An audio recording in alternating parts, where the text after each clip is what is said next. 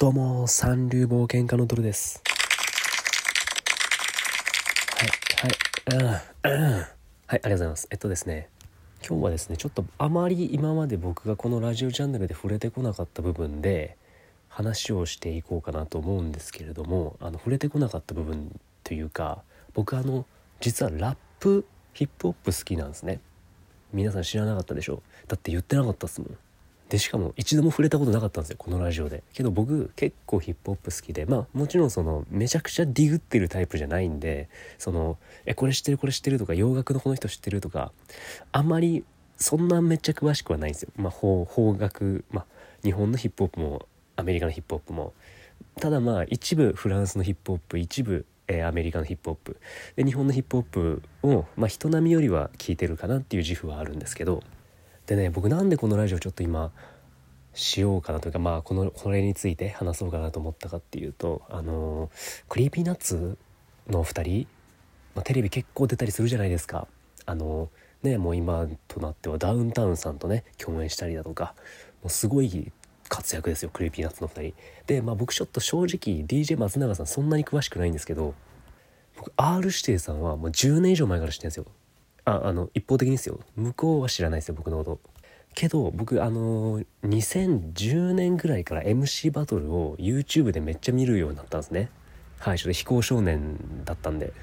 飛行に走ってしまったんですよねそこで MC バトルを見るっていう。親に見られたらま止められるような。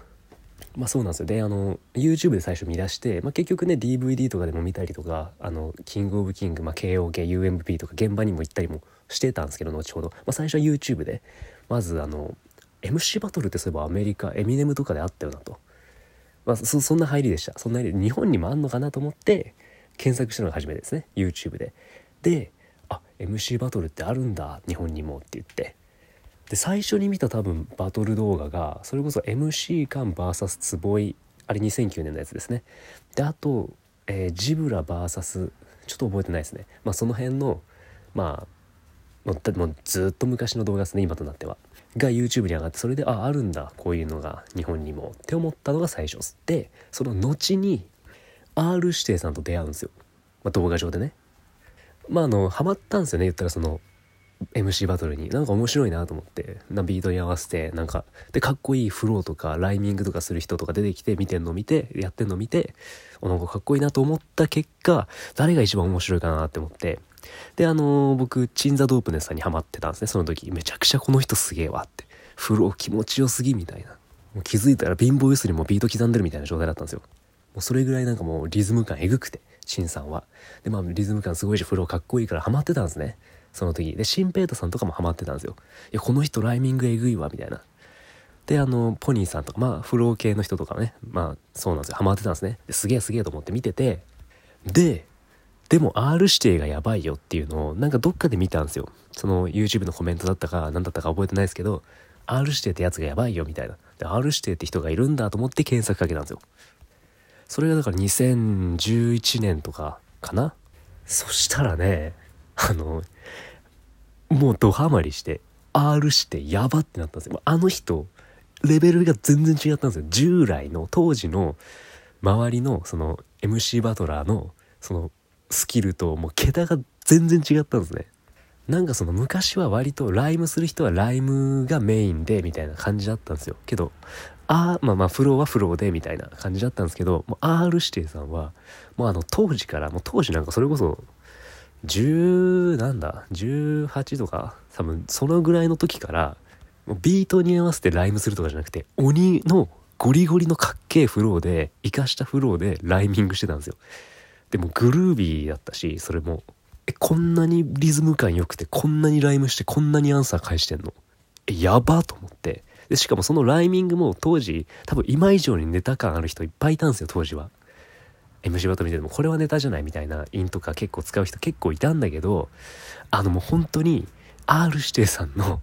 ライミングはまあもちろん多分ネタもいくつかあったんだとは思うけどちゃんと相手の言葉拾ったりとかしながらかっけえライムをめちゃくちゃビートにかっこよくはめてパーンって出す高校生みたいな感じだったんですよ。当時はもう大学生だったのかな。僕が知った時はその R 指定さんを。でこの人やば何これと思って。でその人の動画をずっと見るようになったんですよ。R 指定さんの。で2011年の UMB に出場するってなって2010年新平太さんと戦って1回戦目で敗退しちゃったんですよ。で1回戦目で敗退って聞いたらなんかもう聞こえ悪いけどめちゃくちゃ激戦でもう接戦ででギリギリ負けた感じなんですね。でめちゃくちゃどっちも、まあ、そもそも新平さんめちゃくちゃ強いしでまあ負けちゃって R 指定さん。でまあまあまあで終わってでその時は別に僕リアルタイムで R 指定さん知らなかったんであそういうことがあったんだぐらいだったんですけどで2011年に UMB また出場決定ってなってやっぱこの人出たらやばいんじゃん。もうぶっちぎりでしいでしょ。まあ前回は新平さんに負けたからもしかしたら今回も戦って負けるとしたら新平さんかなぐらいの気持ちで見てたら1回戦でまた負けたんですよ、ドタマさんに。いや、ドタマさんも強いんですけど、強いんですけど、あっさり負けたんですよ。しかもその4バースなくて、2010年は、その、なんだろう、4バースずつもらえてたのに、なんか2バースずつしかもらってなくて、2011年は。で、1回戦で、うん、普通にスルッて負けちゃって、ドタマさんメガネ曇ってましたもん。なんか、え、え、俺勝っていいの？みたいな。え、俺、え、ちょっと待って、俺勝っていいの？みたいな顔してましたもん、ドタマさんも。あんなだってもうフリースタイルに申し子みたいに押されてた人が、もう、速攻負けたんで、え？みたいな。で、で、まあちょっと正直その時、あれ期待してたんだけどなとかなっちゃって、で、多分そのプレッシャーで多分本人もめちゃくちゃ、なんか結構異界ようになったりとかしてたらしくて。で、そっからっすよね。2012年から3連覇するんですよ。RCA さん。もう2012年気合全然違ったんでね。2011年は茶化してやろうとかそういうスキルで勝負みたいな感じだったけど2012年から急に「は？殺すぞ」みたいな顔してフリースタイルするようになったんですよでもそれがでもまあ功を奏してというか、まあ、RCA さんのスキルにバイブスが加わってもうその年から3連覇もう優勝優勝優勝で RCA さんが優勝した後にもう明らかに周りのレベルが上がったまああのみんなフロー特化系とかライム特化系とかだったんだけどもうあの、フローもライムもできて当たり前だよねっていう人がめちゃくちゃ増えたんですよ。あの人が、パンって出てきた時に。もうだからその、あの人は MC バトル界の五条悟なんですよ。あの、呪術廻戦の。だってあの、ね、あの人も、あの人が出た瞬間に周りの呪霊のレベルまで上がったっていう。あの一人、すごい最強の人間が生まれたことによって、周りのレベルも上がって、呪霊のレベルも上がってしまったって。まあそんな感じなんですよ。R 指定さんは MC バトル界の五条悟なんですよ。それぐらいすごい人なんですよ。でも、あんまり2012、13、14とか、周りで MC バトル見てる人なんかほぼいなかったんですよ。それこそ高校生ラップ選手権がちょっと出始めたぐらいで、あんま有名じゃなかった、そこまで。全然そんなメジャーなコンテンツじゃなかった。で、それをメジャーにしたのがフリースタイルダンジョンなんですよ。で、そっからめちゃくちゃ有名になっちゃって。だからだからね、僕あの、アイドルの、アイドルを追っかけてた人の、いやなんか地下アイドルの時から応援してて、でメジャー行って遠い存在になっちゃったな、みたいな。でなんかそれで新参者がわーわー言ってるのちょっとなんかうざいわみたいな気持ちがうざいけど分かっちゃうんですよいや R 指定さんとかね昔まあ俺は知ってたけどねそんな有名じゃなくてまだ20111213とかまあそんな有名じゃなくてでもまあ俺はこの人の凄さ知ってるしまあお前ら知らないと思うけどみたいなところがあったんですよ、まあ、その界隈ではもちろん有名だったけど周りは知らない。けど今となってはもうフリースタイルダンジョンからもう羽ばたいてってもうめちゃくちゃ有名になっちゃって今ではダウンタウンさんとかと共演とか自分のラジオ番組も持っちゃってとかなっちゃってね。なんかもう遠い存在になっちゃって僕ちょっとなんか寂しいっすわ。あんなになんか俺らだけのなんかその関係性みたいな感じだったのに一方的だけど一通だけど。だって当時ねそれこそ周りいなかったっすからね。僕が MC バトルハマハマったというか、まあ、見るようになったの。もう ねそれこそ高校の時とかでいなかったっすもん MC バトル見てるやつなんか。僕以外に。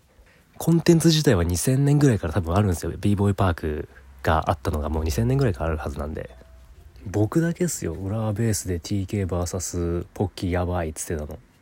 周りにいないっすよそんなの言ってるやつ。まああとフォークさん VS 飛田さんとかも見てましたね。これも YouTube ですけど。もう当時の動画めちゃくちゃ見まくったんでね。もうあの本当にもう今何してるのかなって思いますね。その愚か者ポテチさんとか東健さんとかね EKY さんとかね。チプルソさんも引退しちゃったし。外人21面相さんもすごい好きだったんですよね。2003年のバトル見たんですけど。本当になんか2003年の中ではあの人も突出してやばかったですからね。わかんないか言っても。まあ何せね僕が言いたかったのはその R 指定さんも遠くまで行っちゃった。もう手が届かない。昔あんなそばにいてくれたのに。あんなにもう手を伸ばせば届くようなところにいてくれたのにもういなくなっちゃったと。それもこれもフリースタイル男女のおかげでありフリースタイル男女のせいでもありと。でも僕は応援してますよ。あんだけもう大舞台に行ってしまったのは、まあまあ行ってしまったというか行ったのはもう実力ですからね。もともとラップめちゃくちゃうまいし、まあでもあの、最初にアルバム出した時はまだそんな言いたいことないのかなって感じはしたんですよ。なんかメッセージというよりか、まあ、MC バトルが好き、フリースタイルが好きなただの少年みたいな感じだったんですよね。最初はまだ。で、多分まだそんな言いたいことないのかなっていう感じだったんですよね、最初のアルバムは。けど、まあ、だんだん、その、アーシーさんならではの、俺は何が伝えたいのかっていうのが多分明確になってって、その今でこそ、そのいろいろ、ヌエの泣く夜はとか、まあ、かつて天才だった俺たちへとか、合法的飛び方のすすめとか、まあ、ああいうのも本当 R してさんならではの曲だし、で、まあそういう方向性にちゃんとガチッとハマって、有名になって、実力もあってっていう、応援してます。はい。なんでね、僕は今日ちょっとあの、ね、昔の R 指定さんの弔いというか、遠くに行ってしまったけど、これからも頑張ってくれというね、そういうつもりでラジオさせていただきました。ではね、僕ほぼ毎日ラジオやってますんで、もしよろしければフォローなどしていただいて、はい、なんかね、あの、僕のことをフォローするとなんかいいことあるらしくて、なんかあの、ネットサーフィンがやめられたっていう声が入ったりしますね。はい。なんでね、あの、もしよろしければ僕のラジオフォローしていただいて、お便りなどもお待ちしております。ではまた。